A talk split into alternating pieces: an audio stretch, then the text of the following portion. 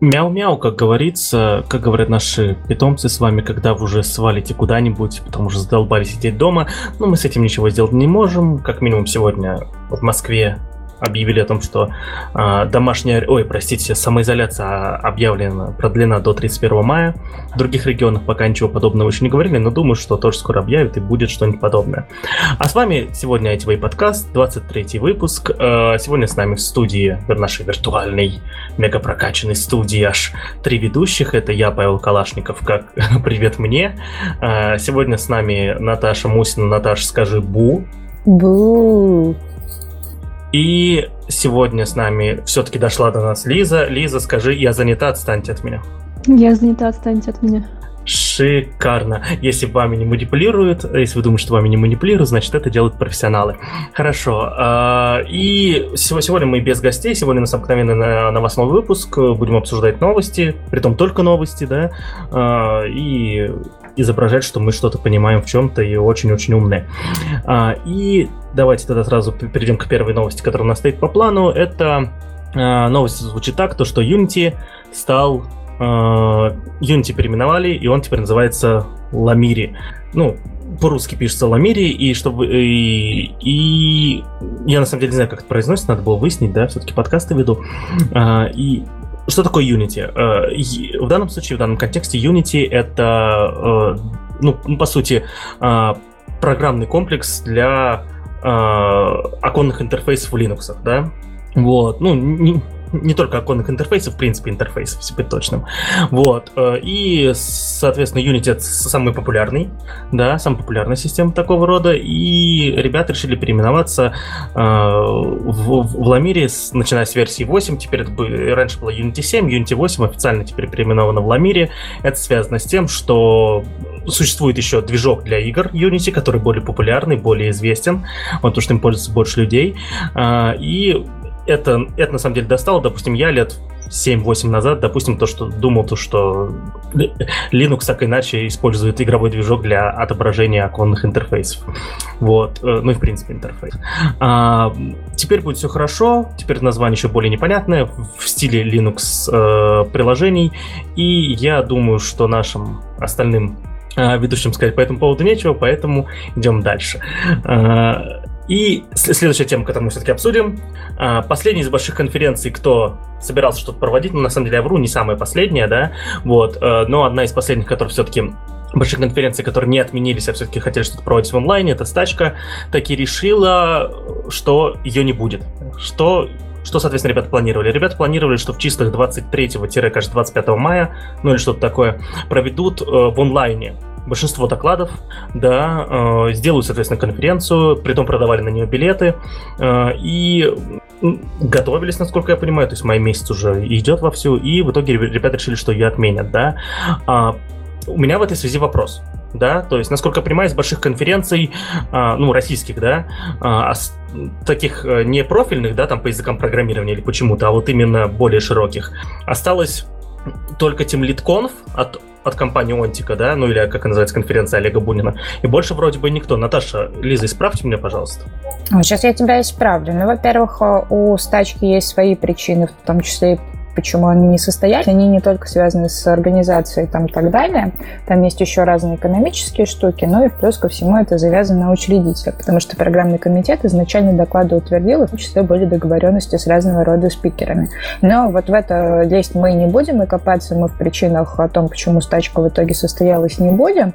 А, но в первую очередь это, наверное, связано с тем, что у многих а, компаний, у многих ребят, которые организуют эвенты, а, очень хороший бэкграунд и очень хороший опыт по организации офлайн мероприятий, а вот с онлайном у многих проблемы. Вот. И плюс ко всему а, есть определенные трудности, которые связаны с финансированием таких мероприятий, и когда мероприятия приходят в онлайн, у партнеров не всегда виден профит, который они в итоге получат после организации онлайн-события. С офлайном, в принципе, все понятно, потому что там все на визуале, более наглядно и так далее и тому подобное, но с этим действительно есть очень большие проблемы. Вот. Что касается крупных каких-то онлайн-событий, э, движ, движух всяких полно на самом-то деле. Нужно просто за ними следить. Плюс есть специальные IT-календари, которые можно нагуглить для того, чтобы найти для себя э, какие-то мероприятия, большие конференции, микрометапы и так далее. Например, вот сейчас очень активно активизировались ребята из Skyeng, у них есть свой IT-департамент, и, в общем, ребята из разработки Skyeng а, запустили свою метап-платформу, на которой они проводят разные-разные дискуссии, там, встречи, обсуждения, доклады, вебинары и много-много разных классных других вещей. Вот, мы сейчас с ними начинаем очень активно сотрудничать. В общем, я всем рекомендую. Ребята очень классные, и площадка, которую они делают, тоже очень классная. Вот, ну и, естественно, те ребята, которые смогли более гибко во всем этом деле просуществовать, это ребята, которые уже давным-давно профессионально занимаются именно организацией IT-конференций. Вот, Паша их уже упомянул, это компания Онтика. А, Олег Бунин это, ну, по сути, основной такой человек, который всем известен среди тех, кто а, следит за конференциями и основными организаторами, которые делают. У Онтика очень большая команда, и очень классный бэкграунд. В итоге они перешли в итоге в онлайн. У них сейчас 13 мая будет PHP Rush онлайн. А, они его должны были провести 13 мая в офлайне, но тем не менее перенесли это событие на сентябрь, если я не ошибаюсь. И вот 13 мая они проведут это в формате прямого эфира. То есть они там думают о том, как сделать доклады, организовать онлайн-общение, но и сейчас продумывают, как можно сделать онлайн-консультации и дискуссии уже такие более точечные, что чтобы можно было организовать нетворкинг и открытые микрофоны для самих участников конференции.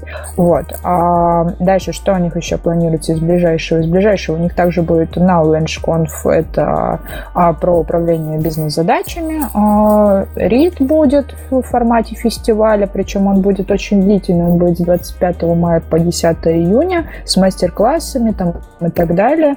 Вот, в общем, вариантов того, как это будет происходить, довольно-таки много. Каждый из вас может это загуглить, посмотреть, ну и, естественно, а, опять же, оценить, в том числе и по тому, как вы экономически можете в этом деле поучаствовать. Потому что PHP-Conf, насколько мне известно, и насколько это известно из моего общения с одним из организаторов Сашей Макаром, который является разработчиком фреймворка UI для PHP, а, конференция будет бесплатная.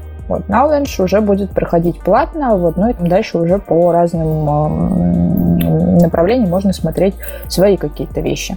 Вот, да? Но и опять же, наверное, это еще может быть связано с тем, что для организаторов конференции на самом деле всегда очень сложно организовать конференцию э, так, чтобы она была не просто экономически выгодна, но и чтобы на нее пришли какие-то классные спикеры. Да? Как правило, время наше стоит дорого, если ты классный специалист, и не все соглашаются, например, выступать бесплатно. Вот.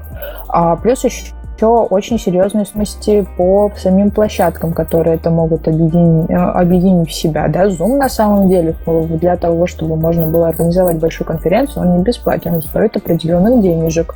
А сами платформы тоже требуют денежек, плюс сервера и прочие-прочие вещи. И когда вот денег не хватает на организацию этого большого массива, вот тут вот возникают проблемы. Но и не забывайте, что а, в России впервые, наверное, столкнулись с такими вещами, которые связаны там, с карантином и так далее, бизнес вынужден выходить в онлайн, а не у всех это получается. Не все знают, как это правильно делается. И все набивают шишки. Вот. Поэтому в дальнейшем, возможно, это все будет лучше, как только ребята, которые являются организаторами разных профессиональных эвентов, а, поймут, как это делается, а, продумают структуру, систему, там, экономические выгоды для партнеров, но пока вот, вот так вот. Сейчас дешевле организовать какой-то онлайн-метап, позвать там парочку спикеров, выделить там несколько часов в неделю, в неделю на то, чтобы могли слушатели это прийти, но это опять же бесплатно, это больше имиджевая история. Зарабатывать теперь на конференциях становится практически невозможно. Ну да, задача не был. А, далее, запрости. А, сори, что перебила. Но, вообще-то, ты меня перебил. А, я тоже хотела добавить, что, а, возможно, такое предположение, что онлайн это все-таки про IT, и, скорее всего, можно как-то совместить навыки айтишников и навыки эвент-менеджеров, которые обычно организовывают эти офлайн мероприятия, и сделать, сделать что-то классное в онлайне.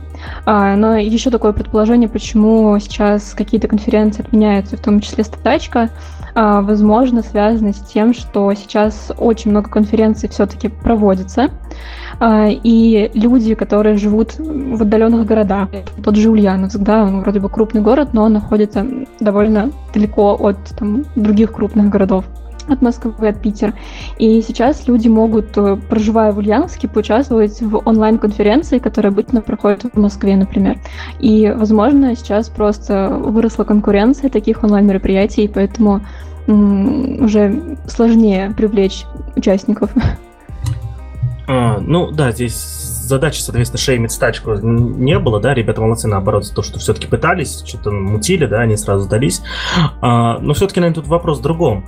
А, почему не могут придумать новые форматы. Вот, я сейчас раскрою свой вопрос, он непростой такой на хальвар.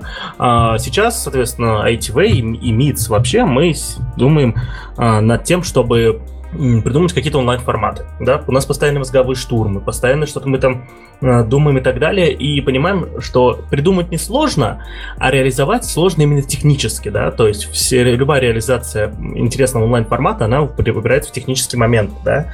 Вот. Э, и, ну, естественно, не у МИЦа, не у ITV нет много ресурсов, чтобы реализовать все идеи, соответственно, мы, соответственно, мы пробуем одну-две в данный момент, да, чтобы ну, что-то сделать в онлайне обновленное, а не просто тупой зум на черном экране, да, без которого, которого уже болевать хочется, если честно. Вот. Эм, и почему IT-конференции, у которых, э, как сказать, ресурсов больше, да, э, давай так, у, у них ресурсов сейчас мало, потому что э, компании, спонсоры не могут найти профит, да, в этом, хорошо. Но если придумать и продать новый формат обновленный, да, эти ресурсы появятся. И почему, соответственно, эти конференции даже не пытаются в новые форматы, не, вот, не пытаются что-то, ну, сломать мозг, реально как-то выйти за парадигму. Вот. Э, это сложно, это может я не знаю, это сложно, это бизнесово сложно, ну, бизнесово сложно, понятно, но как бы выбора нет, да, друзья, либо отменять, либо э, преодолевать трудности, вот, и в итоге что получается? Легче ничего не делать, чем что-то новое замутить? Слушай, ну здесь история-то такая что, во-первых, э, для организации таких вот крупных конференций, которые изначально были заявлены в этом году, действительно уже давным-давно ушло гигантское количество самых разных ресурсов очень большое. И для того, чтобы придумать те офлайн форматы которые были изначально запланированы, а, потребовалось гигантское сил. Много мозговых штурмов, много там переговоров, брифов, исследований, опросов аудиторий там, и так далее и тому подобное. Их было действительно очень много. И когда у тебя это все в один а, момент ломается, ну, наверное, у тебя все-таки опускаются руки. Ты не забывай такую очень простую штуку, которую сейчас мы очень наблюдаем. Люди в кризис злее. Вот. И вот этот градус напряженности, он очень сильно повышен. И э, это в том числе и э, относится к каким-то откликам, которые, э, с которыми сталкиваются организаторы мероприятий. Очень не хочется сделать плохо. А, и, так как объективного опыта у тебя нет, но есть там, допустим, какие-то негативы со стороны, там, в том числе и ошибок, которые были сделаны в офлайне, а проще конференцию отменить вообще и потом сделать то, что ты умеешь, чем а, сейчас очень серьезно ошибиться, получить гигантское количество негатива, который ты не сможешь разгребсти, переорганизовать и так далее. А, и, в общем, вот это вот будет действительно не очень хорошая история, потому что это удар по репутации самой конференции, если в итоге организаторы не справятся. Ну и плюс не забывай, что м, говорим по поводу ресурсов и так далее, но тем не менее а, уровень мотивации организаторов, он тоже очень очень разные происходят. Не все за это получают деньги. Многие это делают также на добровольных чалах. А в истории, когда наступает кризис, у тебя ипотека, дети и так далее, креативить как-то особо не хочется. Тут главное на работе удержаться. Ну, да, все-таки, ну, у меня вопрос был про коммерческие конференции, да, и все-таки, да, я понимаю то, что ребята, которые делают а, метапы для себя, да, у них выбора сейчас нет, они, соответственно, отменяют, либо просто, да, действительно уходят а, в более простые, более узкие форматы.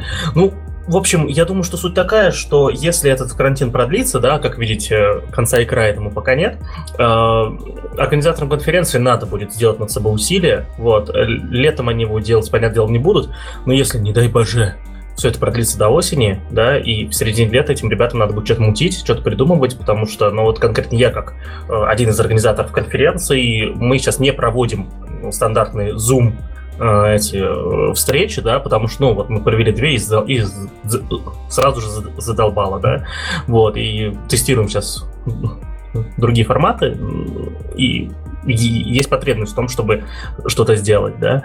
Вот, я думаю, что ребятам надо будет начать тестировать что-то новое, потому что, ну, выбора нет, все. И если все это продлится до осени, мир уже изменится окончательно, да, он уже будет там, рецессия будет, я не знаю какая, насколько она будет длиться и, и, и насколько сложно. Вот. А по этой теме еще есть что прокомментировать кому-то? Да нет, на самом деле, я думаю, что здесь все, в принципе, очевидно и понятно. Я думаю, наши слушатели поняли в данный момент, почему так происходит. Ну, как минимум, мы свою версию того, э, как э, это происходит и как на это реагировать далее. Ну, а дальше уже каждый делает для себя выбор сам. Вот. Но мое пожелание, в том числе и как пиар-специалиста и организатора таких мероприятий, пожалуйста, будьте добрее. А, следующая абсолютная добрая тема. А куда делись все мои темы? Их было уже три. Осталось две. Выкинули все мои темы. Ну ладно. А, и следующая тема, на удивление ее сегодня закинула, такую тему закинула Наташа Мусина, а не я. Наташа, рассказывай, что это там на гитхабе такого происходит? Ой, на GitHub все классно. GitHub на самом деле большие няшки молодцы, потому что они сделали то, что, наверное, давно-давно сделали ребята из JetBrains. Вот, в общем, они сделали интеграцию VS кода в GitHub напрямую, и теперь можно э, программировать прямо в браузере и никуда не переходить, и ничего не настраивать, и вообще все классно, распрекрасно, и они няшечки, золотцы и все такое. Нет, правда, я в данном случае восторгаюсь, потому что это своевременно офигенная, очень классная функция, и очень жалко, они к ней раньше не прошли, пришли, потому что тогда бы они э, себя окончательно укрепили э, на всем этом э, рынке. Вот. Собственно, ребята выпустили свой VS Code, теперь можно редактировать и все такое. И основной посыл этой новой функции... Что такое VS Code? Мы не упоминали это в нашем подкасте, кажется. Нет. О, господи. Давай тогда вот это вот технически ты объяснишь, потому что иначе я сейчас уйду в какие-то абстрактные размышления не технического специалиста. Ну, VS Code это штука, которой я никогда не пользовался, да. Это текстовый редактор, да. На, вот, ну, насколько вы знаете, все программисты используют э, для написания кода, э, кода так, такие те или иные текстовые редакторы, да. Кто-то использует более мощные, сильные, типа Visual Studio, там, Eclipse и так далее, да. А, и это, как правило, очень огромные такие, монструозные, я бы даже сказал, приложения, которые не... Паш, на VS это же Visual Studio. Я сейчас это... Можно я продолжу, да? Я типа это... Вот. А, вот, кто-то использует большие монструозные, типа Visual Studio, типа э, Eclipse и так далее, да. Кто-то менее, э, так сказать, огромные приложения, типа Vim, типа Emacs, которые сами по себе именно текстовый редактор, у них основная функция это редактирование текста, и уже те самые функции для работы с программным кодом вы уже добавляете в виде плагинов или сами пишете какой-то код для них и так далее. Вот. VS Code, опять же, напоминаю, что я им ни разу не пользовался, но, насколько я знаю, это текстовый редактор а, от Visual Studio, да, который, соответственно, лишен большинства фич самой, той самой большой Visual Studio. Что такое Visual Studio? Visual Studio — это огромное, соответственно, приложение для работы с кодом, а, выпускаемое компанией Microsoft. А, соответственно, основные языки, с которым а, предназначены для работы Visual Studio, это, безусловно, безусловно, C-Sharp, это C++, это JavaScript, наверное, там уже есть давно. Ну и ну, вообще, так-то Visual Studio можно настроить почти под все языки, э, популярные языки программирования, да, но э, все-таки Visual Studio, как правило, идет э, огромным таким бандлом, э, набором инструментов, который там весит там многие-многие гигабайты, то есть я последний раз в Visual Studio в году в 2012, наверное, и тогда она весила гигов 13, наверное, если не меньше. Там со всякими библиотеками, дополнительными утилитами, которые я далеко не все использовал, да. Вот. И Visual Studio Code это просто э, текстовый редактор, но усеченный без всего, без этих всех дополнительных инструментов, которые есть в Visual Studio по умолчанию. Вот. Ну и, соответственно, ребята как-то вы интегрировали в GitHub. Я, если честно, не отупляю пока, как это будет работать. Но Наташа сейчас расскажет, у меня есть парочку вопросов. Ну, на которые я тебе, наверное, вряд ли смогу ответить, но, тем не менее, VS, самое главное, что она была крайне бесплатная, она была очень легкой, и плюс в ней еще можно было интуитивно, понятно разобраться. Вот, теперь она интегрирована, есть функционал уже определенный всего этого, его можно посмотреть в ссылке, которые мы приложим к этому подкасту, ну, и вообще, в принципе, на самом GitHub это все выложено, и можно для себя посмотреть. Пока что это бета, сразу оговорюсь, а доступ к нему можно получить по заявке. Форма заявки указана на самом лендинге GitHub. Вот как раз там, где они презентуют все это. А, ну и основная идея этого нововведения заключается в такой мгновенной организации разработки для того, чтобы можно было упростить рабочий процесс, чтобы была простота настройки, а, и не нужно было особо сильно куда-то переходить. Потому что основная проблема, наверное, разработчиков заключается в том, что тебе слишком дофига нужно наустанавливать себе, чтобы с этим можно было работать. Вот, GitHub таким образом а, решает вот эту вот функцию и для себя как раз вот эту вот общую среду разработки организует. То есть что он умеет делать? Он умеет подключать там нужные конфиги, нужные настройки. У него там есть определенный список э, этих самых настроек, которые каждый из вас под себя может настроить. Он умеет проводить тесты, он умеет делать отладку, э, разворачивать разные приложения, работать с SSH и со многими другими вот штуками, вот, всякими классными. Вы это можете тоже посмотреть для себя поюзать. Плюс ко всему там есть примеры интерфейса, они такими микровидюшечками записаны. В общем, можно будет заюзать, э, посмотреть, подходит ли это вам, ну и делать выводы, будете вы этим пользоваться или нет. Но мне кажется, что для учебного процесса особенно это хорошо, либо для тех, кто это с open source проектами в качестве обучения программированию, мне кажется, уже отличный вариант. Ну, выглядит как штука хорошая, да, то есть, э, ну, я думаю, что переходить на нее работать полноценно пока не надо. Во-первых, э, она в бете находится. Я, пока Наташа рассказывала, отправил запрос на бету, они сказали, мы пришлем вам на email, вот, держите свой email открытым. А, вот, соответственно, пос посмотрим, когда придет приглашение, я посмотрю, что у них там, но первое, что видно, это то, что идея хорошая. Подозреваю то, что все интеграции с э, всякими там, я не знаю, дебаггерами, все такое, все делается через интерфейсы GitHub Actions, которые теперь существуют на GitHub, да, то есть, э, ну что такое GitHub Actions? Это возможность запускать некоторые, э, ну, грубо говоря, команды, некоторые задачи в, внутри GitHub, да, связанные с вашим программным кодом, то же самое CI и Continuous Delivery тоже можно там организовать. Но я думаю, что дебаггер тоже будет подключен э, вот через интерфейс этого GitHub Actions, либо как-то по-другому, да, то есть неизвестно. Но вопрос с дебаггером очень большой.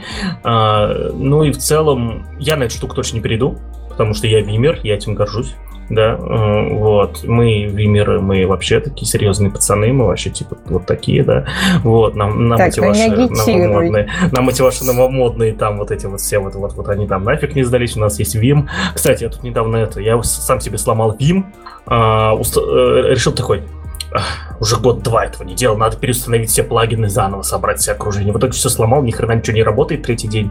Я вообще психую просто, до того, до того я там все сломал, что моргать все начало. Видимо, выходные у меня будут веселые. Вот. Э, а так я а так очень люблю Vim, но в целом я думаю, что такие вот штуки, как э, вот это, как Visual, как VS Code в GitHub, они скоро завоюют мир, потому что молодые спецы будут приходить именно туда, а потом они вырастут, а мы умрем, и, соответственно, все будут в итоге работать в веб системах, да, без всяких там э, устанавливаемых, устанавливаемых приложений и так далее. Ну, я вот доживу до 100 лет, буду в 100 лет сидеть и работать в Vime и говорить, что все, все остальные никто ничего не понимает. Вот, ну, в общем, штука крутая для, для людей, которые за ним программируют, пишут код. Очень советуем перейти по ссылке и подписаться на бету и потом попробовать этот продукт. Видимо, это либо шаг в будущее, либо нет. Но вот вы знаете, что скажу, вот э, года 3-4 назад, может даже больше уже, я уже запутался в этих городах, презентовали новый текстовый редактор Atom, да? Э, Atom это текстовый редактор, основанный, соответственно, вот типа в браузере, грубо говоря, да, вот, но он не совсем в браузере, он, он с помощью веб-технологий, соответственно, все рендерит и показывает, и все такие, вау, все, все будут работать в атоме, атом всех победит. Прошло вот сколько-то времени, поставьте лайк, если вы работаете в атоме, давайте так, напишите комментарий, я пишу код в атоме, э, если вы до сих пор пишете код в атоме, да, то есть я не, не знаю, я не, не встречал таких людей, которые программируют в атоме. Мусин, ты встречал таких? А, слушай, ну у нас есть отдельный гайд на Hexlet про настройку атома, Atom на JS, и периодически кто-то это все дело юзает. Но это, знаешь, э, помнишь, мы с тобой прошлые подкасты, когда говорили э, про технический стек, э, про то, что open source проект и так далее, и open source проект может умереть, потому что его там не заполняют и так далее. Вот э, с редакторами примерно такая же история происходит. Все делается во благо, а потом оно умирает, потому что в итоге оказывается никому не нужно. Но это и в свою жизнь тоже можно перенести. Вам, когда приходит какая-то идея в голову, и вы думаете, что вы придумали классную систематизацию, оптимизацию вашей жизни, там, например, я сегодня буду сортировать мусор. Вот вы пару дней посортировали, у вас эта привычка еще не закрепилась, либо вы не поняли, насколько насколько это прикольно, и потом перестали это делать. Вот с использованием редакторов примерно та же история происходит. А вы сортируете мусор? Я вот горжусь тем, что вот мы уже почти год, наверное, с Машей сортируем мусор. Практически у нас э, выкидываются только э, натуральные вещи и то, что вообще типа нельзя разделить на э, элементарные перерабатываемые истории, да. Вот здесь, здесь нам еще расти надо. А вот, Лиза, скажи, пожалуйста, если ты не занята, ты Отдаешь мусор переработку? Натуральные вещи. Это ты про норковую шубу какую-нибудь? Да, конечно. Мы обедаем а, норками, потом и, соответственно, всю шерсть от них сдаем, да, выкидываем. А, я на самом деле отдаю крупные, ну, там коробки, я очень много заказываю на дом доставки, поэтому очень много коробок у меня, и их я отдаю. Вот. Но что-то мелкое я стараюсь сортировать, просто мне это удобно, а, потому что мусорный, мусорное ведро не быстро забивается таким образом. Вот. В этом плане, да, я сортирую, но в итоге все идет в одно. А что-то крупное действительно сортируется. Наташа? Но я начала сортировать даже немножко раньше, чем вы, вот, потому что как раз тогда появилась у нас в Ульяновске компания, которая называется Вторг Плюс. Это ребята, которые работают по гранту, и они как раз реализуют э, в, на территории Ульяновска. Сейчас у них еще есть точки в Химках и в Санкт-Петербурге. Ну и плюс они стараются найти партнеров, которые поддержат эту инициативу по другим городам. Вот, в общем, Э, с помощью этих ребят мы тоже, ну, я тоже сортирую мусор. Плюс я сейчас как раз присоединилась к их инициативе по закупу э, не пластиковых мешков для мусора, а теперь это все бумажных происходит. Вот они прям такие большие 60-литровые. Вот, у меня, естественно, это все дело копится, но на самом деле это не такая уж прям сильная проблема. И плюс еще, кстати, я смогла подвести с помощью этого свою внутреннюю статистику по поводу того, что конкретно э, я потребляю потребляю, в чем оно упаковано и так далее. То есть, например, у меня очень много разного а, алюминия, жестянок там и так далее. Вот. А, и плюс еще у меня очень много картона. То есть самого пластика у меня не так сильно много, и я считаю, что это очень хорошо. Но тем не менее, да, он тоже накапливается. И вы, если вдруг решите сортировать мусор, для вас это тоже а, будет такая вот интересная статистика. Вот. Ну, естественно, у этого всего есть свои определенные минусы к нему, потому что нужно там это все промыть, мыть, э, что это все лежит до тех пор, пока не накопится, потому что сдается это, как правило, именно в больших объемах. Ну и плюс еще самая большая проблема это в тех регионах и в тех городах, в которых нет отдельного сбора мусора, то есть могут стоять контейнеры. Вот, и здесь, кстати, очень важный такой момент, пожалуйста, посмотрите, а, у вас могут стоять э, по инициативе, допустим, тех же волонтеров социальных разные контейнеры для мусора. Там стекло, пластик отдельно, там батарейки и далее, но в итоге может приехать мусорная машина и сгребсти это все дело в одну кучу. Вот. Если это происходит, это не есть хорошо, а это очень-очень плохо. Вот. Это означает, что все э, ваше старание по сортировке вот, уйдет на одну и ту же свалку. И вообще, в принципе, уйдет на свалку, а не на переработку. Вот, поэтому тоже обратите на это внимание. Вот, ну и плюс ко всему у нас ребята из ЦЕТ, они тоже на самом деле у себя на вот этом вот пункте, где у них мусор вот этот вот весь собирается, куда его привозят, они даже контейнерные стараются сами э, распределять. Это, об этом мало кто знает, но ребята из ЦЕТ у нас тоже такие очень сознательные. Но другое дело, что именно в общий мусор редко попадает что-то отсортированное. Вот. Поэтому сортировать мусор это клево. Наташа, у тебя, когда ты разговариваешь в микрофон, как будто обо что-то трется, да, то есть достаточно звук немножко неприятный, проверь, пожалуйста, это. Вот, э, ну да, действительно, э, сортировать мусор это правильно, я считаю, то, что современные, современные человеки в городах, в тех, в которых есть действительно возможность э, сортировать мусор и сдавать его отдельно, те, кто этого не делают, это уже менее современные человеки, все современные человеки, если есть инфраструктура в городе, где они живут, должны это делать, потому что, ну, а как еще, соответственно. Вот. Э, и если вы этого не делаете, пожалуйста, будьте современными человеками, да, и сортируйте трэш. А еще какой трэш сегодня хочется, соответственно, обсудить, это, безусловно, будущее обновление э, игры Mortal Kombat. Сейчас, если кто не знает, год назад в апреле вышла игра Mortal Kombat 11 уже. Да, да, да, и тебе, уважаемый слушатель, тоже скоро 30 лет. Э, откуда я знаю, скорее всего, что тебе 30 лет, потому что нам недавно пришла статистика из Яндекса, и мы узнали, что нас в основном слушают 24 до 35 лет слушатели. Вот, так что, скорее всего, тебе 30, скоро 30 лет или уже 30 лет. Вот. А, и, да, уже Mortal Kombat 11, и, соответственно, там, а, как сказать, Mortal Kombat, они последние, наверное, лет 10 начали делать э, очень все круто. Ну, как Mortal Kombat? Не именно Mortal Kombat, а компания NetherRealm, наверное, неправильно произносится, да. То есть, э, после того, как купил Warner Brothers, да, э, они начали, соответственно, выпускать игры каждые два года. Соответственно, у них э, выпускается Mortal Kombat, через два года выпускается Injustice, потом опять Mortal Kombat, потом опять Injustice и так далее, и так далее. И э, что самое крутое в этих играх, то, что у них есть режим истории. Притом настолько крутой режим истории, что э, если вы найдете в в Ютубе, допустим, э, видео прохождения истории Mortal Kombat, да, ну, и, то, или просто вырезанные сцены, да, фактически с действием, без самой игры, то одни сцены только, которые выглядят очень качественно, хоть и срендерены на движке, да, одни сцены будут идти около 4 часов. То есть, и когда говорят, почему по Mortal Kombat не выходит фильм, да, каждые два года выходит четырехчасовой огромный фильм по Mortal Kombat. Да, при том сценарием, где вообще никто себе ни в чем не отказывает, они там устраивают полный трэш по-настоящему и так далее. Вот. И каждые два года по Injustice. По Injustice, а Injustice это часть вселенной DC Universe, там где Бэтмен, Супермен и так далее, тоже каждые два года выходит четырехчасовой огромный фильм, который, соответственно, не парится по поводу рейтингов и всего такого, и там прям веселье, трэш и, так, и угар.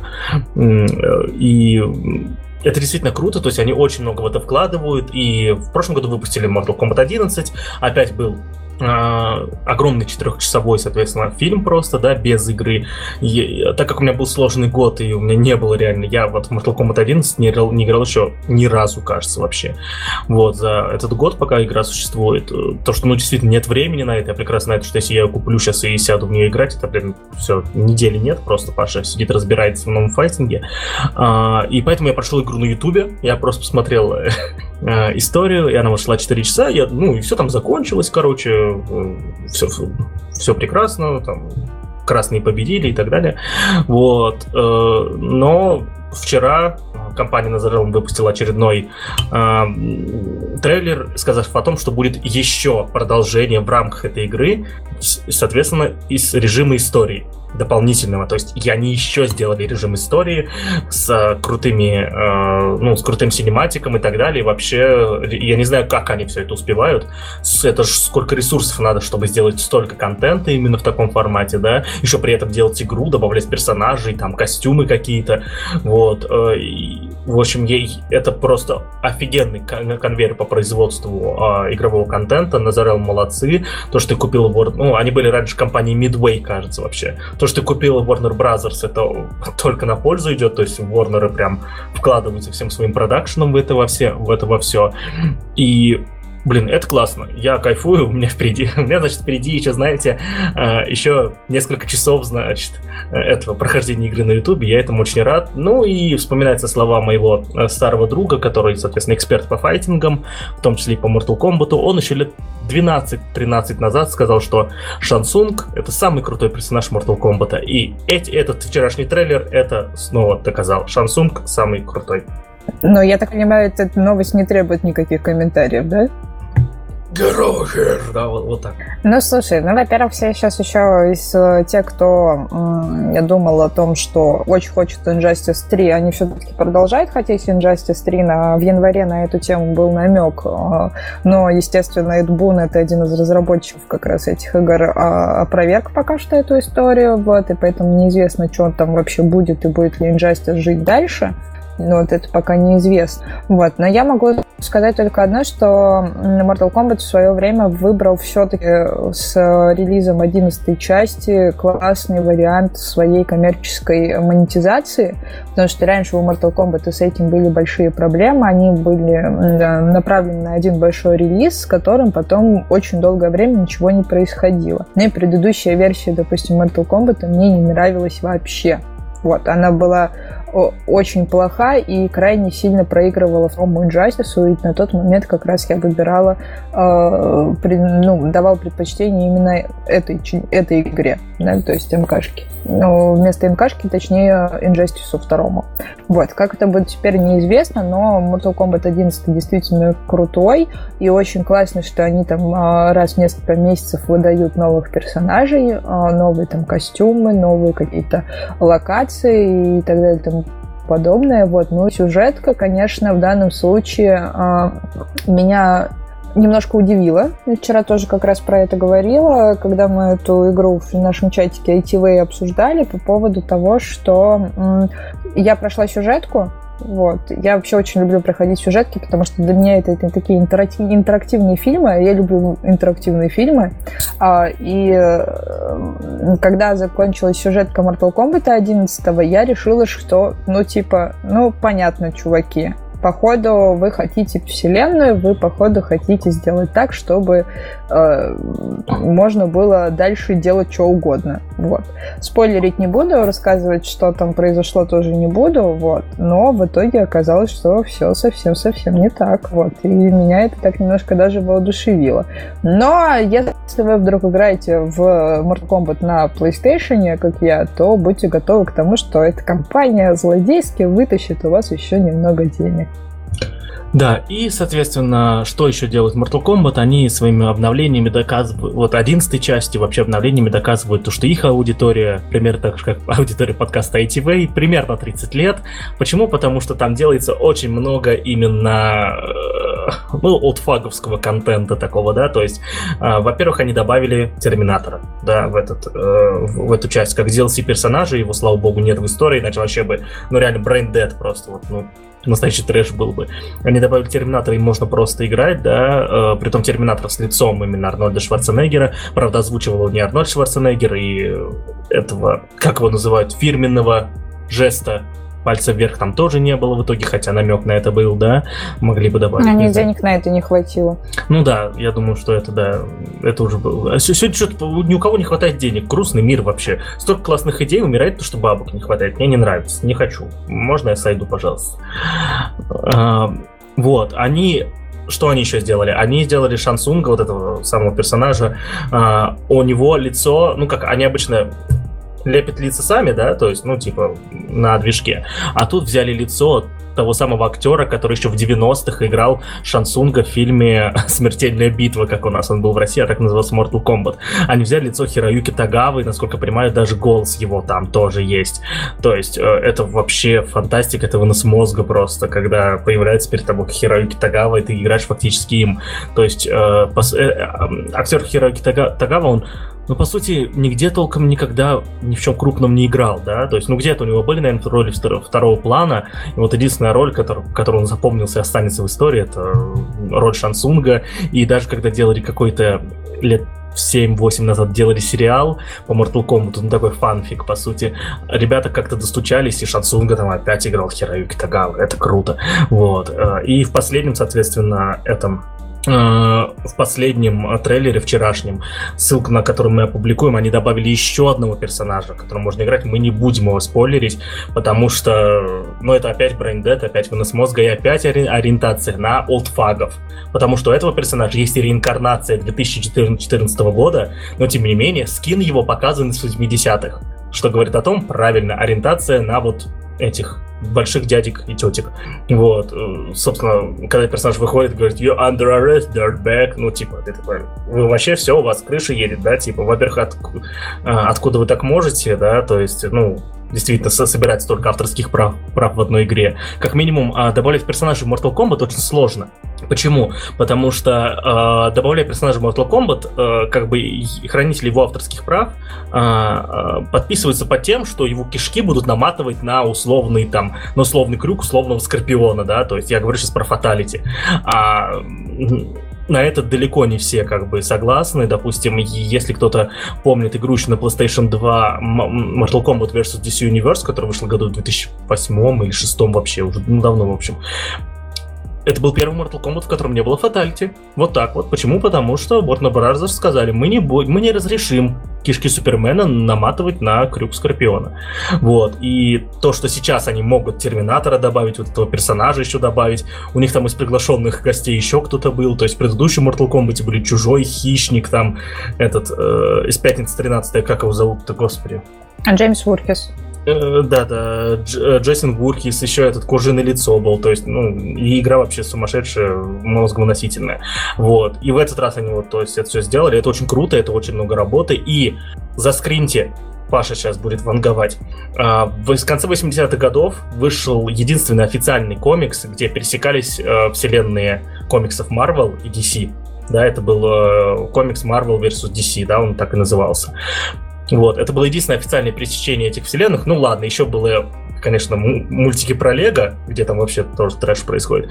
Но я вам отвечаю вот за скринте. Следующее большое пересечение Marvel и DC будет именно в файтингах. И э, это не факт, что будет Mortal Kombat, это, возможно, будет как и другой файтинг, но следующее будет именно там. Вот. И вот за, заскринили, все, молодцы, потом скажете, что я был прав. Ладно, э, в общем, Mortal Kombat респект. Э, Лиза, у тебя есть как-то прокомментировать это все? Мне просто интересно, как ты хочешь, чтобы люди скринили аудио. А. Просто на дорожке, где бегунок?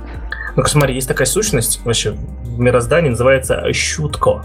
Типа шутка, я такой, типа, шутник. У нас же комедийный подкаст, я же правильно понимаешь, правильно зашел? У нас же комедийный подкаст, да? Мы что, все шутить пришли, да? Нет. А что Все тогда? серьезно, Калашников. Ну, а, все серьезно, значит про политику у нас подкаст, да? О, нет, нет, спасибо. Сейчас опять начнется раз молодежь врут. Там была не политика, Все? там была эмоция. Честная, открытая эмоция. Ладно, а, в общем, Mortal Kombat круто. Э, это добавление называется FTMF.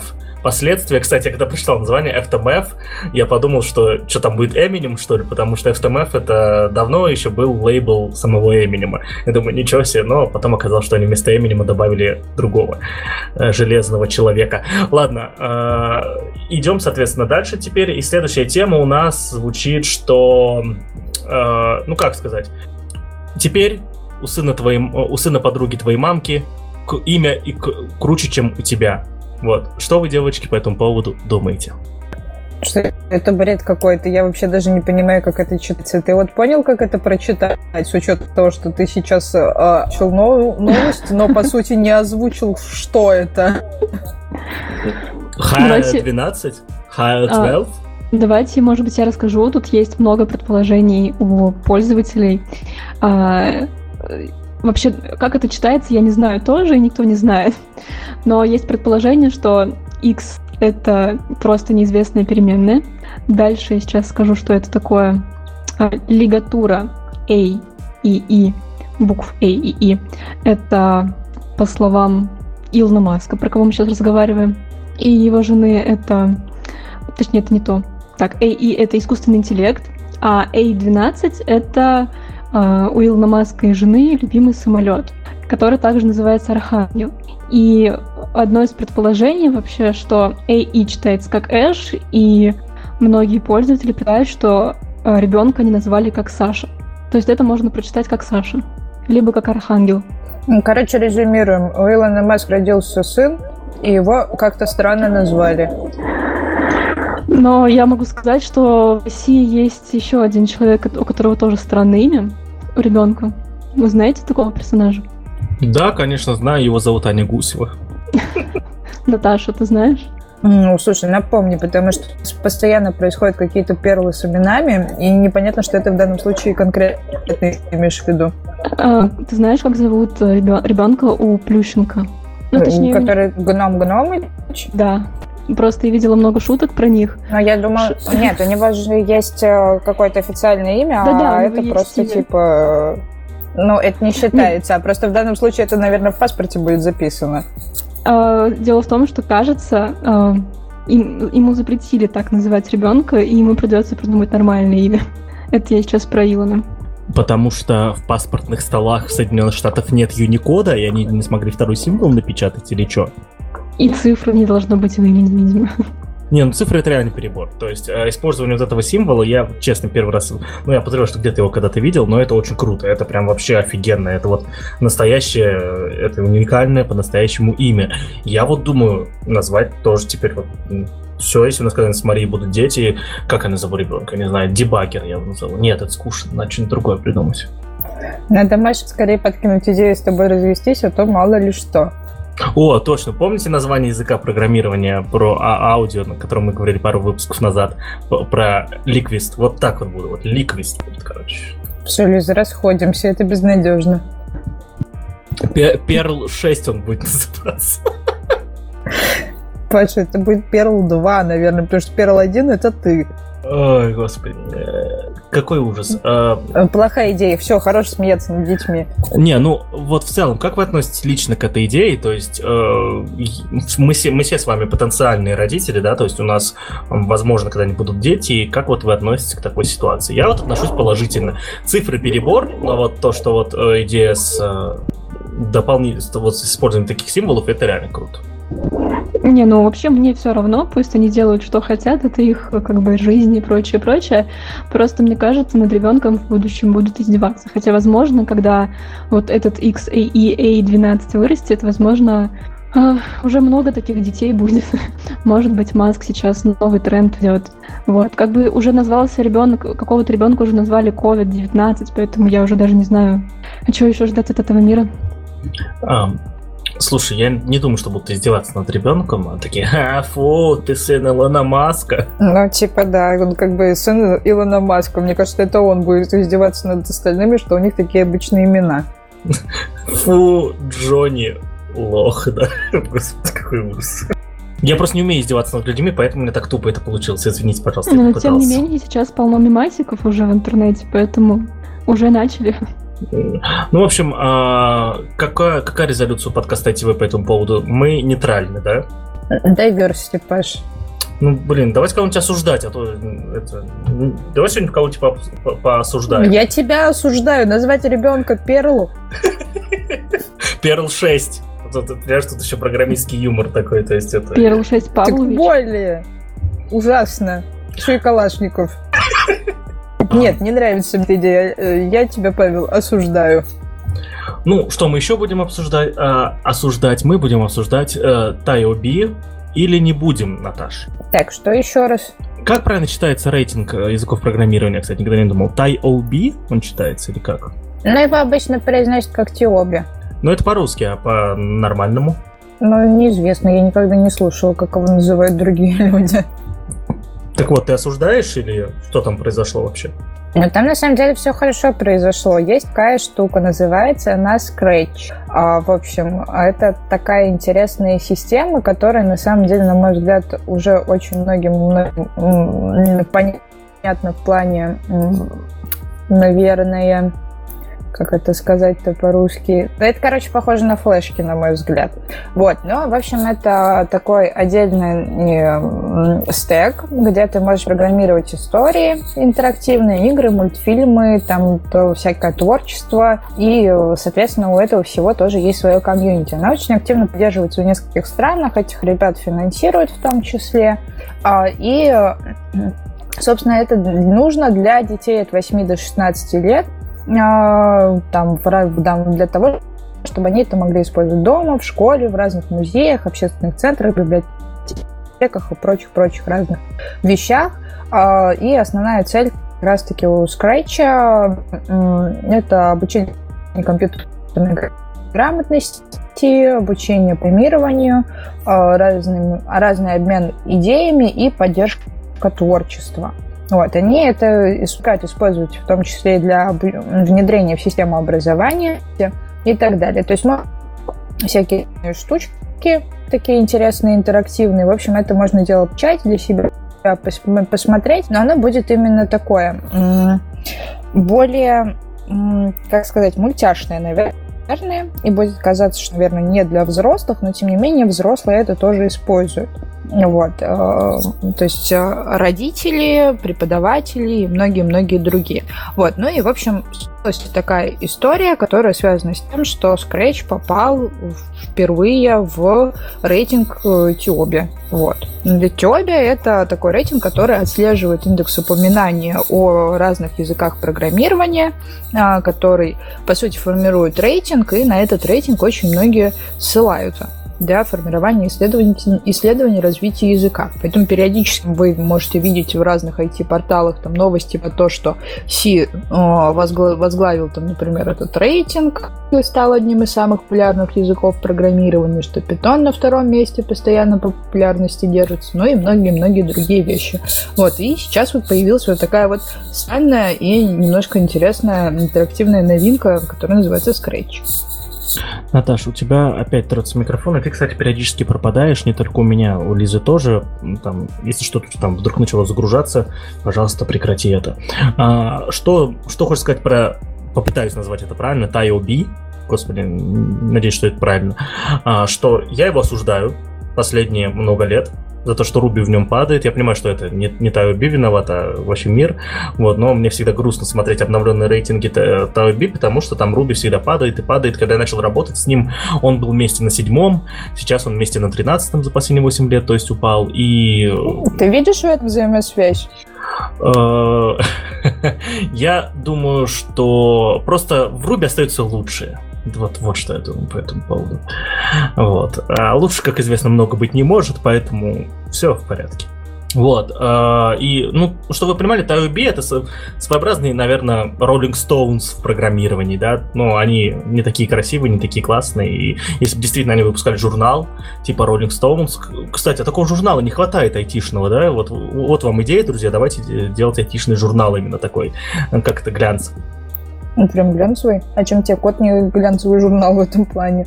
Ну, то есть, э, понимаете, форматы глянцевых журналов, они же все равно как бы это, это именно форм-фактор, который ну, все равно крут сам по себе, да, то есть, и при том глянцевый журнал не обязательно продавать в бумаге, можно их отображать с помощью какого- какого-то там Turn.js, вот я, допустим, совсем недавно ребятам из Томска быстренько запилил, чтобы их книга по инженерному волонтерству, а, ну, листалась именно с помощью Turn.js, то, что ты открываешь, там на телефончике прям листаешь так красивенько, листочки на компукте листаешь, и там типа э, там кнопочки с главами, там ты нажимаешь, он красиво, ну не очень красиво, но перелистывает, вот, и все в таком духе, то есть это все можно сделать, и все будет красивенько и круто.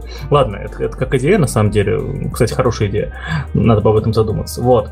Ну и вот, Тоби это штука, которая не, это вкладка, которая не должна быть постоянно открыта, да, она типа вы к ней должны приходить там раз в полгода узнавать какие-то новости, вот. Но ребята действительно изучают, изучают э, тенденцию в языках программирования. Сейчас вот они считают, что самый популярный язык программирования это Java, на втором месте C, потом где-то Python, там PHP, э, язык R растет, ну или A, если правильно его говорить, да, растет уже несколько лет бешеными темпами, да, то есть что говорит о том, что какие-то около математические вычисления, они становятся популярнее. Насколько я понимаю, R используется просто для работы с большими данными, да, видимо. Вот. Кто еще? Swift растет, понятное дело, то есть выкидывает Objective-C из iOS разработки. Это еще не глядел в таблицу, на самом деле, но вот там действительно видна, видна тенденция развития да, языков программирования. Вот. Не знаю, есть ли у них такая штука про фреймворки и что-то такое. Скорее всего, есть, просто она не такая популярная, как про языки программирования, потому что языки программирования это про всех программистов, а фреймворки уже не про всех. Вот. Но Удивительно, что C до сих пор находится на одном из первых мест, да, я думаю, что на нем программистов не так много, но проблем с ним все еще много, и поэтому его часто упоминают, скорее всего, не знаю. Вот, но точно, ну, точно, наверное, написано очень много-много кода, который исчезнет лет через 300, наверное, скорее всего, если не позже. Вот, поэтому мы ссылку оставим, посмотрите, это прикольный э, сервис, где много интересной инфы, просто так попыриться под, под, под кофеек, посмотреть, что там происходит в этом вашем а, программировании. Вот. У кого-нибудь есть еще какие-то комментарии по поводу TioB? Вообще тема была не про TioB, а про Scratch. Наташа, ты сказала, что это новинка, но он же давно вышел. Я не про то, что он новинка, а про то, что он впервые вошел вообще в рейтинг в этот. Mm-hmm. Да, вообще я тоже очень рада, потому что тоже сталкивалась в своей жизни со скретчем и знаю, что дети от него просто в восторге. Очень классная система обучения программированию, именно закладывание смысла программирования, его логики. И все это с очень клевыми яркими картинками, которые дети сами анимируют. А ты сталкивалась э, со скретчем в компании э, под названием learn.com? В том числе. Э, интересная компания, интересная. В, России имела бы успех. Ладно. А, так, ну тогда мы, соответственно, переходим к следующей теме. И э, тема, которую я сейчас не понял, я посмотрел видео, текст читать не стал. Ну, вот такой я, да, а, про нейросеть в Майнкрафте. Вот. Наташа, эту тему закинула ты. Расскажи, пожалуйста, что происходит вообще там? Какие цифры и что это такое? Или ты тоже ничего не поняла, просто закинул красиво? А, ну, вообще, да, на самом деле не, не совсем такая, конечно, понятная тема. Сейчас, подожди, я найду еще один источник, где я про это видела. Вот, но пока что расскажу. Вот, у нас будет, наверное, в комментариях ссыл в описании к этому подкасту видео о том, как это выглядит. Вот, а, но, в общем, история в том, что Майнкрафт, мне кажется, скоро завоюет окончательно весь этот наш коронавирусный мир. Вот, потому что в Майнкрафте сейчас что только не происходит, и мне кажется, это такая система, которая сейчас активнее всего адаптируется под э, реализацию происходящего. В общем, очень странная фигня, потому что в Майнкрафте теперь онлайн-лекции проводятся, то есть можно туда в открытом формате прийти. Вот Лиза на одном из наших подкастов как раз рассказывала, как университеты это у себя внедряют и школы. Вот, в общем, такая странная ерунда. Вот, но, короче, теперь там можно вот с помощью вот этих вот пикселей писать вот прямо на каких-то поверхностях вручную цифры э, с помощью мышки, и нейросеть будет эти рукописные цифры распознавать. Выглядит очень странно, но есть уже инструкция на GitHub для тех, кто это хочет в свой Майнкрафт интегрировать. Вот. Если вы вдруг э, являетесь фанатом этой истории, возможно, для вас это будет такая прикольная фича, которую можно будет использовать. Вот. Ну, наверное, как раз мы не можем это обсудить, потому что я вам не смогу это показать визуально. Вот. Но это, короче, странная какая-то фигня. вот. Скорее такая, на пообсуждать в принципе. Вот. Но история такая, то есть ты в игре можешь теперь не писать, печатать карточки там с каким-то текстом, либо с какими-то цифрами, а вот прям курсором рисовать, и, и система это поймет. Ну, наверное, а для чего это полезное, нужно? да. Зачем нужен Майнкрафт? Ну, это да. Ну, пойду скажу братьям своим. Прожигать жизнь. Всю жизнь. Но мы для прожигания жизни используем другие вещи. Ты, например, Mortal Kombat. Мы это уже выяснили. Кстати, знаете, на самом деле, э, когда, когда ты человек, который увлекается файтингами, это очень сложно прожигать жизнь в файтингах. Почему? Потому что а, катки так называемые катки, да, или как это, или игры, да, в файтингах очень быстрые. Это примерно полторы-две минуты всегда. И если ты играешь час, ты сыграл уже 30 игр, и это на самом деле начинает утомлять. Вот, то есть ты за час утомляешься уже играть. Почему? Потому что если ты в онлайне играешь, это, а, ну там плюс-минус на загрузку уже полтора часа ты просидел. Это 30 разных боев, это 30, очень часто и 30 разных людей, и ты действительно устаешь за это время, поэтому в файтинге ты много не играешь. Есть, безусловно, адские задроты, которые могут днями и ночами сидеть, но увлечение файтингами, оно все-таки более это, это не time killer, безусловно.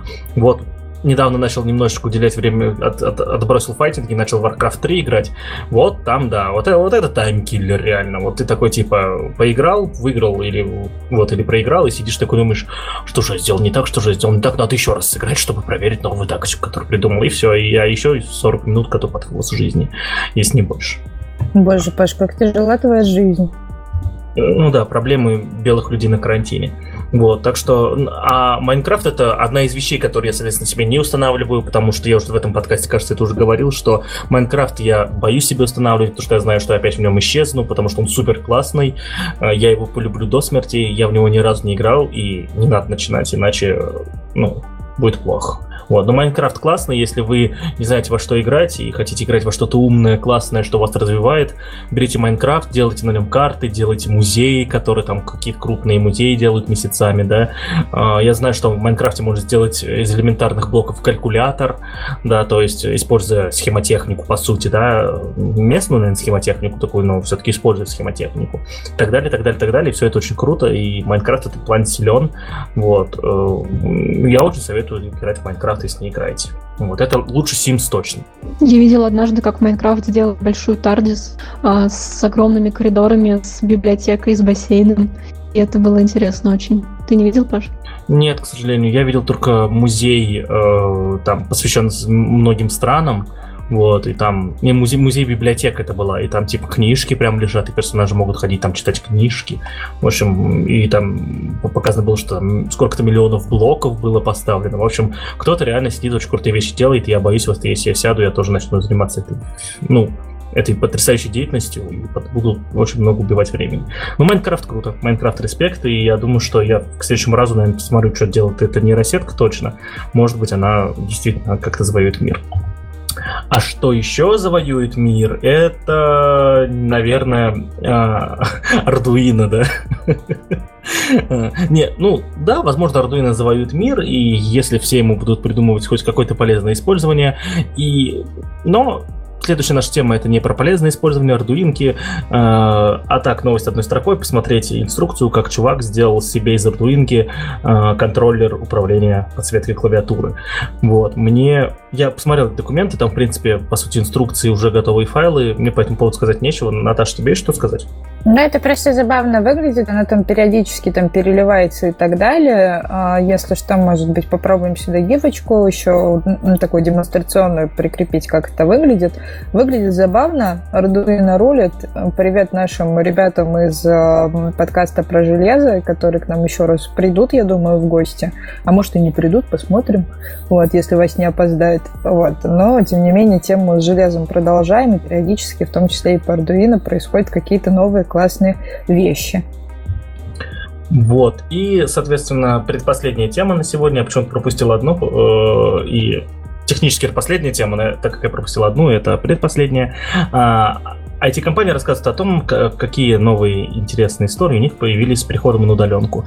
Я прочитал эту статью по диагонали и вижу тенденцию такую негативную, я сейчас буду вот как раз-таки полуосуждать, что ребята, вот у нас все поменялось, мы наконец делаем то, что дальше раньше могли делать легко и непринужденно, но почему-то вот пока нас петух в жопу не клюнул, мы этого делать не начали.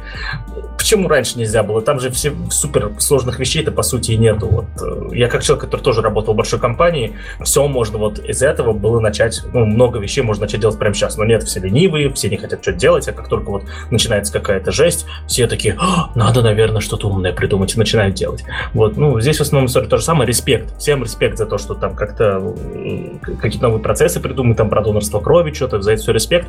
Но почему раньше нельзя было? Время же потеряно. То есть вот я немножко не понимаю и бузю ну, что ты будешь? Давай сначала объясним нашим слушателям, о чем конкретно идет речь. Да? Речь идет об о таком опросе, провели ребята из типичного программиста. Это, кто не знает, один из таких известных а, информационных порталов о программировании, разработке IT и всем, что с этим связано.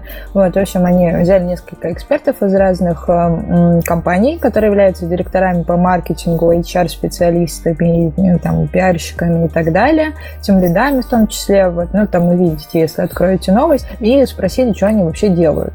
Да, по поводу того, почему они этого не делали раньше, но у них раньше были совершенно другие варианты активности, и, на мой взгляд, как раз-таки они пришли к, да, к таким довольно-таки понятным и, может быть, немножко скучным вещам. То есть очень многие из них рассказывают про то, как у них типа, происходят онлайн-митинги, как они там всей толпой созваниваются, устраивают онлайн-нетворкинг.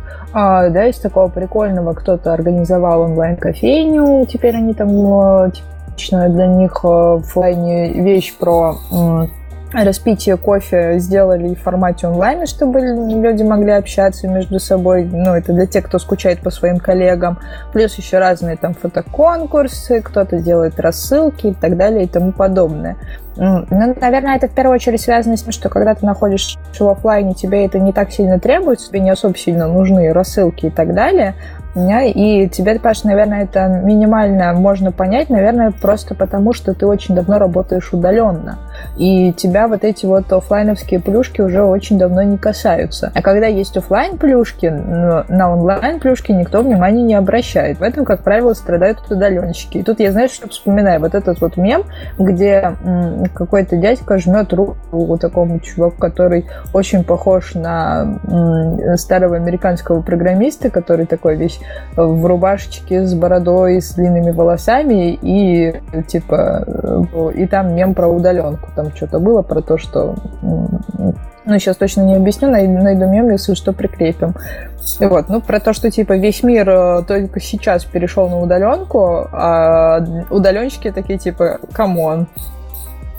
Ну, вот, я бы, на самом деле, с тобой не согласился, потому что э, вот ну что, что я могу сказать? Оффлайн мероприятия, которые делаются в IT-компаниях, они все-таки э, довольно низкого качества, давайте честно, да, то есть э, сейчас, сейчас объясню почему, потому что ребята, которые работают в IT-компаниях, не обязаны уметь организовывать мероприятия, даже HR, у них другие задачи, come on, они должны уметь их организовывать, вот, но если они умеют, то классно, конечно, и э, я все-таки, приходя вот в большую компанию, куда работал, у меня уже был бэкграунд крутых по-настоящему офлайн мероприятий, которые, да, там и, и по командообразованию, и почему-то другому, и все, что происходило в компании, в офлайне, по сути, было, ну, скучные игрушки, да, то есть, ну, хорошо, что это было, безусловно, кому-то, может, это надо, вот, и все такое, но все-таки офлайн истории, они мне были достаточно скучны все равно, и, наверное, тут, да, я, наверное, не, э, хотел сказать, не, я не репрезентативен, yes, вот, я не, в общем, вы поняли, какой я, э, какой я не, вот, и возможно, да, возможно, большинство людей, все эти офлайн истории, там, э, эти корпоративы, да, и так далее, все это заходит. Я вот, допустим, за два года работы в большой компании был всего на одном корпоративе на самом первом, ну, да и то, чтобы больше познакомиться с коллегами, а на все офлайн мероприятия, всякие там турниры почему-то и так далее приходил, потому что эти мероприятия проходили в пятницу вечером, э, и там всегда стояло пиво от компании, мне очень хотелось пива, если честно, потому что конец недели был. Вот, э, так что... Напомните, что потребление алкогольных напитков может вредить вашему здоровью. Так пиво было, было безалкогольное, о чем ты? Очень хотелось безалкогольного пива в пятницу вечером. Я не знаю, с чего ты взяла, что я вдруг потреблял алкоголь. Там 0 градусов было всего. А, вот, и, соответственно, ну да, не забывайте о том, что алкогольные напитки вредят вашему здоровью, и курение тоже, и вообще, и, жи, и жить вредно, от этого умирают. Ладно. А, вот, и Соответственно, я думаю, что здесь все-таки ну, как сказать, у меня не поменялось мнение о том, что они все, все, что вот придумали, могли придумать раньше и сделать, и более того, как сказать, они все еще делают недостаточно, да, то есть, опять же, к разговору о форматах в, онлайне, можно придумать крутые форматы в, он, в, в онлайне, да, вот, я опять же говорю, мы вот на парочке мозговых штурмов, в которых ты, ты, Наташа, тоже участие принимала, придумывались легко и непринужденно интересные форматы. Их реализация только, соответственно, сталкивалась с а, технической частью. У IT-компаний, да, сейчас сложные времена, но есть возможность в онлайне сделать что-то классное. Вот, опять же, как и у крупных коммерческих конференций, тоже, как я говорил, при условиях, если они все это правильно продадут, тоже есть. Но никто ничего не хочет делать, у них скайп кофейни, какая-то другая скучная штука, которую, типа, даже придумывать не надо и делать ее 3 секунды. Ну, не знаю, я как-то... Пока ты говорил, я еще дальше почитал, вот, ну, прочитал больше половины статьи, не нашел ничего такого, что меня бы прям, ух, молодцы какие, ух, как бы я с ними там пора... Ну, как они классно придумали, как у них здорово теперь. Такого эмоций нет, что-то у всех все скучно, стандартно, ну, типа, очевидно, вот. Критикуешь, предлагай. Да, давай еще учитывать, что ты довольно-таки нетривиальная их аудитория, вот, поэтому вот скажи мне, а что было бы тебе не скучно? А, что было мне не скучно, а, я думаю, всегда зависит, всегда зависит э, от э, конкретной ситуации, да, вот, и, и работая в той самой большой компании, э, я не критиковал, я всегда предлагал, вот, и знаешь, мне сказали, предлагай дело, я начинал делать, в итоге никто этим потом не пользовался. Вот. Потому что, ну, оказалось, что я много вещей делал в пустоту. Потом они начинали этим пользоваться после моего ухода, спустя годы, но это уже отдельная история. То есть я к тому, что... Лиза, я слышу Нет себя у тебя идей? себя. Да, Короче, спасибо. ты к тому, что нет у тебя идей, ты Хорошо. просто выпендриваешь. У меня, у меня нет идей, я просто выпендриваюсь. Хорошо, давайте садимся на этом, да. Ну, идеи есть, конечно. Я не буду сейчас их тут выкладывать, потому что некоторые слишком крутые. Вот, мы их с этим Тебе реализуем. что, жалко, Паша? Жалко, жалко. Потому что идеи это важно. Вот. Идеи это важно, и пускай сами сидят, придумывают что-то хорошее, вот, а не эксплуатируют мой а, условно гениальный ум. ум. Ну, он по утрам там м, минуты три гениальный, потом, соответственно, после завтрака уже все. Ничего не остается. Вот, ну соответственно, если вдруг нас слушают начинающие HR, начинающие пиарщики, либо ребята, которые занимаются комьюнити-менеджментом, вам тоже нужно придумать какие-то активности. Можно вот для того, чтобы как минимум вас натолкнули на идеи, за- зайти, почитать вот эти вот а, мнения, вот эти вот реальные практики, да, они немножко простые в исполнении, но тем не менее их реально внедрить уже сейчас, если у вас нет опыта для придумывания каких-то более сложных вещей. Ну и в целом приходите в чат ITV. Я думаю, что если вы придете и скажете с вопросом, а давай что-нибудь придумаем, там придет много ребят, которые помогут вам придумать для вашего формата, потратят время, потому что идея придумать что-нибудь новое в онлайне, это действительно челлендж, это действительно э, так сказать, э, хорошая тренировка для мозга, и я с удовольствием бы поучаствовал в таком мозговом штурме. Соответственно, мы уже участвовали, да, последние вот несколько дней это происходит у нас. Вот, так что это действительно приятно, и хочется как-то что-то мутить, что-то думать. Ну, так что приходите в чат, ссылку оставлю. Мне прям захотелось написать в чат и тебя тегнуть с вопросом. Давай, предлагай идеи. Ну, А, а Пашек я никому не скажу, потому что это мои идеи. нет, Да-да-да, нет. и А мы все так. специально, я специально придумаю для вашего кейса идею, то есть что за компания, сколько человек в ней работает, там, ну, типа, какого возраста люди, да, может быть, какие-то особые увлечения есть, что до этого в оффлайне заходило, это тоже важно, да, показывает, м, ну, может, может, как в коллектив, да, то есть, и так, и... то А вот тут- ты, кстати, сейчас очень важную штуку сказал. То, что в онлайне заходило, заходит и в... о, это, то, что в офлайне заходил, заходит и в онлайне. А может, им эти онлайн-кофейни и заходили, и больше ни, друг- другой ничего не хотят. Ну, ты сама слышишь, онлайн-кофейня в скайпе.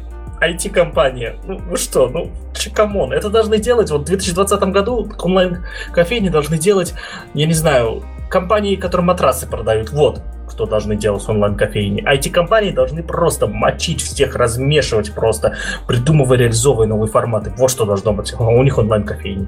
В скайпе. Какой ты, какой ты зануда. Прям ты вообще не мотивируешь. в Просто. скайпе. Ну, в скайп- Нет бы развернуть Это самый джитсу. лучший файл. Это самый лучший файлообменник. Мне нравится. На самой лучшей онлайн-кофейне. Мне кажется, Паша не понял шутку. А я эту шутку слышу уже второй раз на неделю. А какую именно шутку я что-то сам не понял и пропустил? Про файлообменник. А, ну эту шутку слышал, слышу уже лет 10, да. Вот, но я к тому, что вместо скайпа можно джитсу развернуть, там что-то быстро плагин какой-то накидать, и уже весело, понимаете? Вот, сразу с лету. Вот, если вам не хватает какого-то видеоформата, вот джитсу есть. Можно, я не знаю, а, проводить... м, Да, да, да, да. Вот Тут сейчас в чатик э, подкаста Маша написала, говорит, онлайн-кофейни должны быть у кофеин. Или у кофеин. Я не знаю, что у нас. Тут не, тут не читается, нет ударения. Ладно, а, вот, я, я к тому, что... Но смотри, Лиза, вот Паша вот настолько креативный, что вот шутку про файлообменник придумал в 2015 году, а Паша ее уже 10 лет как знает. Всегда С- впереди всех, В Паша. смысле, шутку про файлообменник, это еще Стас Давыдов в году в 2012-2013 я видел у него это в его обзорах на это, на Let's Watch его. Нет разве? Нет. Нет. Это То есть- был 2015 год, когда была снята вот это вот легендарное видео про использование скайпа. Этой штуке всего 5 лет? Прикинь!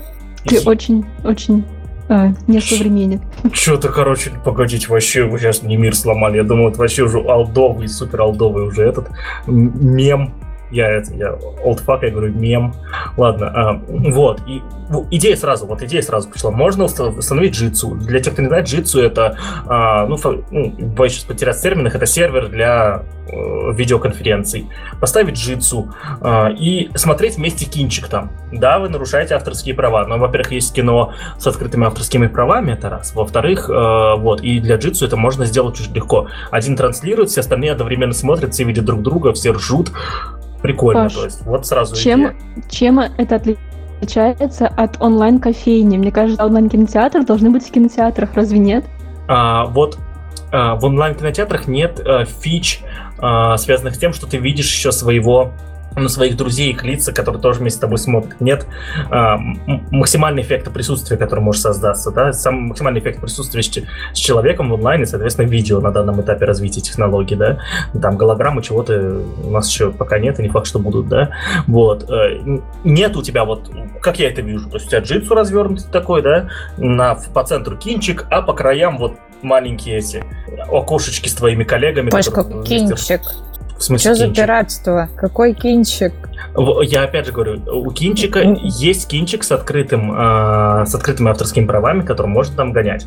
Я не предлагаю повторять опыт студенческого совета УГТУ и транслировать в официальном паблике э, фильм «Джентльмены» просто. Это вот, так что здесь э, это Здесь задача именно транслировать что-то кино с открытым э, с открытой лицензией. Сейчас выходит на Ютубе много сериалов, их можно смотреть, большинство из них крутые.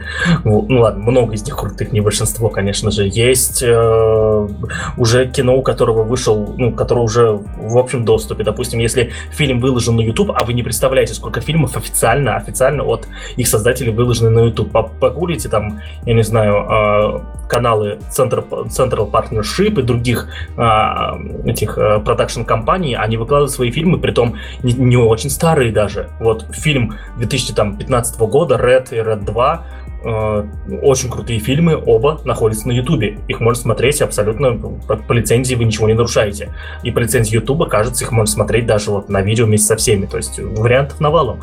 Вот, и типа я вот сколько секунд потратил? 10, чтобы это придумать? Я это сейчас думала, я уже так делала, только не в твоей программе, а в Дискорде, кажется, или в Зуме даже. Там тоже также можно вывести трансляцию экрана, чтобы звук транслировал, транслировал- блин, sorry, чтобы шла трансляция звука всем в комп, и просто все бы видели друг друга. Круто! Дискорд, классно. Но у них скайп кофейня. Ну почему нет? А если это везде есть скайп-кофейня в Дискорде? А, логично. Слушай, блин, черт возьми, это, это гениально. Я что-то не думал Ну, то есть, в смысле, подожди, то есть у тебя, получается, твое внедрение каких-то инноваций, которые связаны с э, процессом э, организации развлечений в онлайне, связаны с внедрением каких-то других сторонних приложений, которые типа не мейнстрим. Вот. И если типа есть приложения, которые типа не мейнстрим, значит они придумали какую-то инновацию. Ну, что-то такая себе история, Паш. Ну, давай так, не типа не мейнстрим, а типа не говно. То есть мейнстрим это Zoom, говно это Skype. Вот что, да, мысль какая. Вот. И вообще, типа, компании, которые сегодня используют Skype как основной, как основное средство общения, я понимаю то, что у некоторых э, компаний специфика, специфика заказчиков такая, что, типа, это люди там из нефтяных контор и других отстало оставших от мира организаций, они сидят в скайпе, окей, бог с ними, то есть, да, деньги надо зарабатывать. Вот. Но когда это основной способ общения в компании, когда и программисты всех в скайп заталкивают, и все, то это плохо, и вот скайп кофейни. Ну, то есть, ну, если я так написал, значит, это точно скайп кофейни. Я, на... я буду рад, если просто это была опечатка, либо перепечатывающего человека, либо просто человек сказал скайп просто по умолчанию как видеочат. На самом деле они сидят в более продвинутом виде- видеочате в том же э, Дискорде и используют какие-то дополнительные его фишки.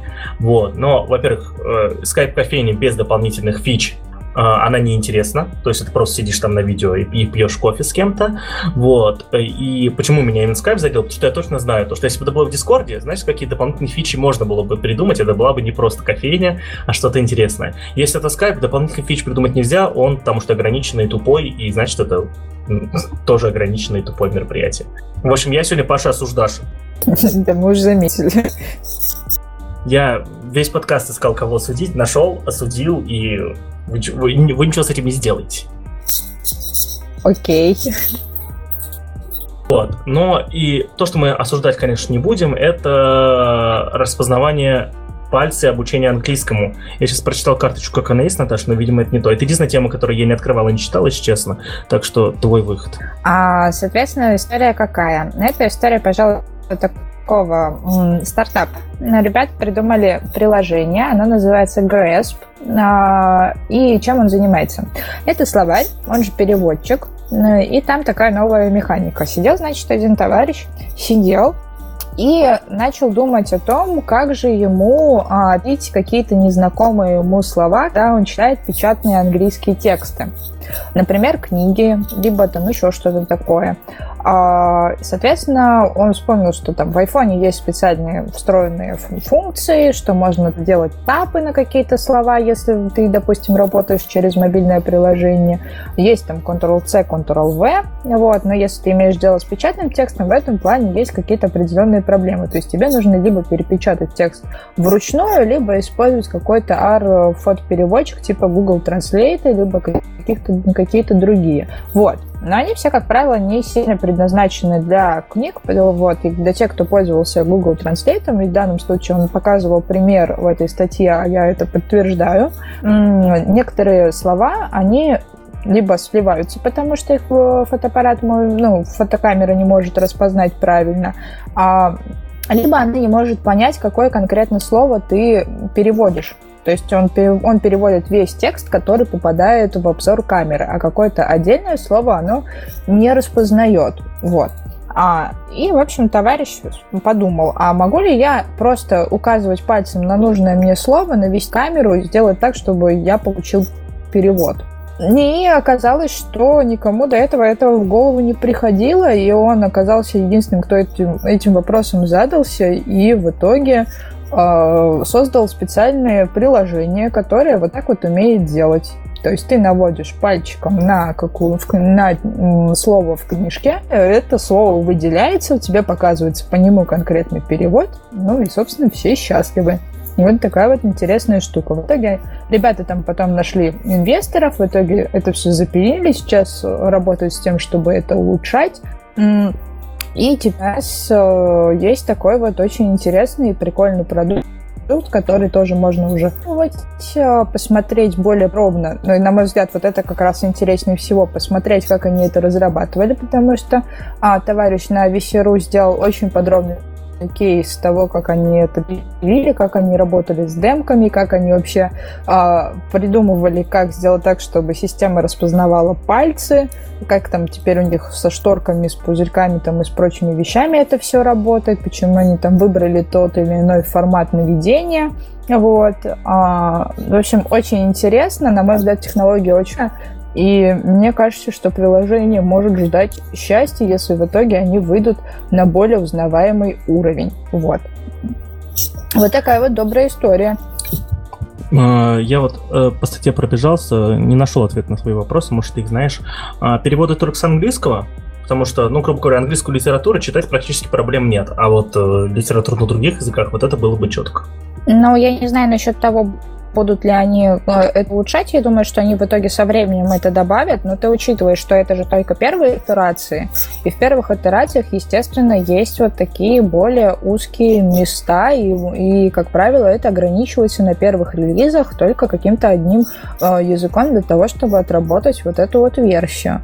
Вот. Ну и плюс ты не забывай, для себя проблем нет э, чтения на английском языке, а вот для тех ребят, которые только-только его учат, которые вот э, сталкиваются с проблемой того, что они не знают английский язык, и для них это более сложно, мне кажется, это такая хорошая история. Причем это очень хорошая история для тех, кто сталкивается с незнакомыми словами не в единичном формате, когда только одно слово нужно перевести, а когда, допустим, по тексту несколько получается.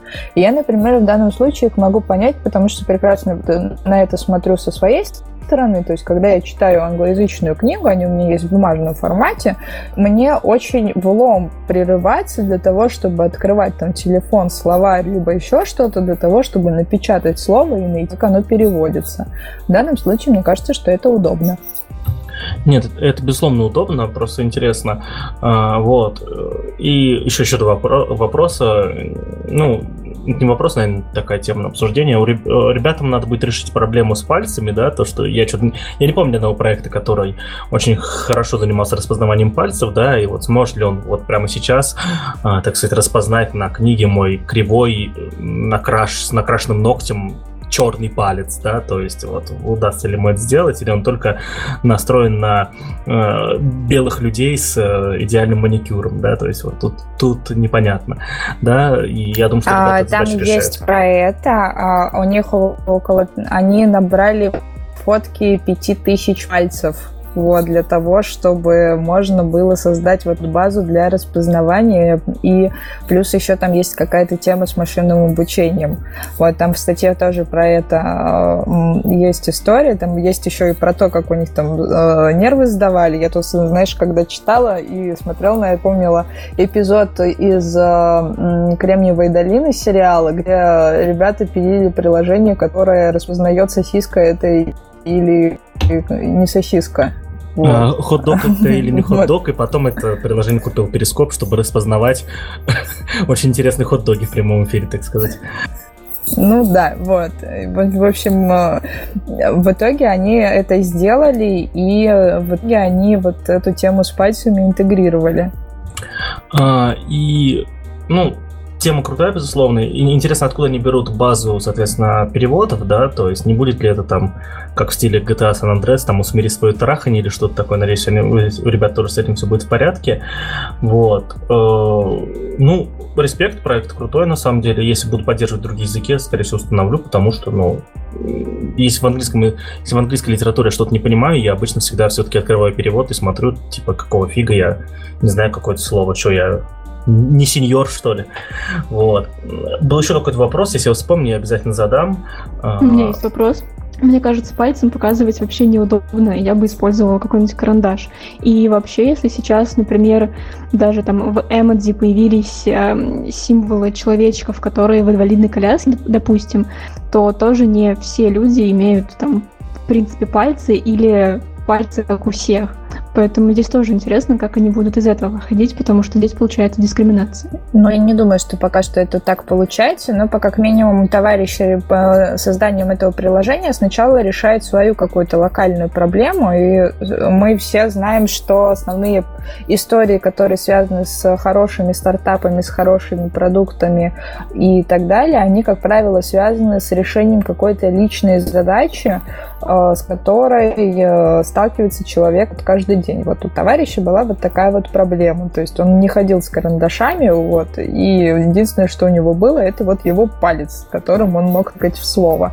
Ну и плюс не, не забываем, что это первая итерация, и ребята пока что только в процессе процессе создания этого приложения. Там уже у них в дальнейшем есть разные планы по поводу того, как они будут это все улучшать. Там появятся там и в том числе этапы тоже, и сохранение слов, и там прослушивание предложений поиск там, в том числе есть и слова, которые они не смогут ввести, и чтобы его можно было там в Гугле найти на случай, если они с этим не сталкиваются. И плюс у них там же есть еще разные мечты и так далее. Вот. Но я думаю, что пока что они просто не задумывались по поводу того, как им решить э, вот этот вот вопрос, э, там, если там карандашом показывать, либо еще что-то, то есть пока они решили это вот так вот более точечно. Вот. И, кстати, к вопросу, который Паша говорил по поводу другого языка, у них э, в статье указан адрес почты, и туда можно отправлять э, свои предложения по добавлению каких-то конкретных языков, которые необходимы. То есть они сейчас уже думают о том, как внедрить немецкий и французский язык. А мне нужны переводы с языка Perl 6, короче, вот, вот так вот. Вот когда у тебя ребенок родится, вот тогда с детского и будешь переводить. Вот, э, и, кстати, да, я вот э, подумал то, что надеюсь, что в тех пяти тысячах фотографий пальцев был хотя бы один палец фрезеровщика, а то как-то очень тоже не опытного фрезеровщика, если вы понимаете, о чем я, да? Мы поняли, что это про отсутствие пальцев, и, скорее всего, это отсылка к той теме, которую Лиза вот ранее затрагивала в плане своего вопроса. Паш просто не слушает. Я, да, я, я на самом деле, честно, статью дальше читал, мне статья действительно интересная. На самом деле, зря я ее не открыл, это надо было прочитать. Вот, уважаемые ведущие, скажите, пожалуйста, есть у нас какие темы, которые мы хотим сегодня объявить? Ну, тем больше нету, анонсов по ITV пока тоже нету, потому что, как я, как я уже говорил, что мы пока не хотим выпускать непонятный контент, именно стандартный, да, зум на черном экране, а именно сейчас придумываем и тестируем технически новые форматы в онлайне. Надеюсь, мы успеем до окончания карантина, а там, если что, все равно выпустим, интернет же никуда не денется. Вот. Э, тогда, в принципе, на сегодня у нас все да. Сегодня был такой новостной выпуск, обыкновенный, без какого-то завершения, без какой-то умной мысли в конце, когда они тут были, come on. А, с вами был ITV подкаст, выпуск номер 23. Сегодня у нас 7 мая. Вот. Э, не болейте, пожалуйста, соблюдайте режим самоизоляции. Всем пока.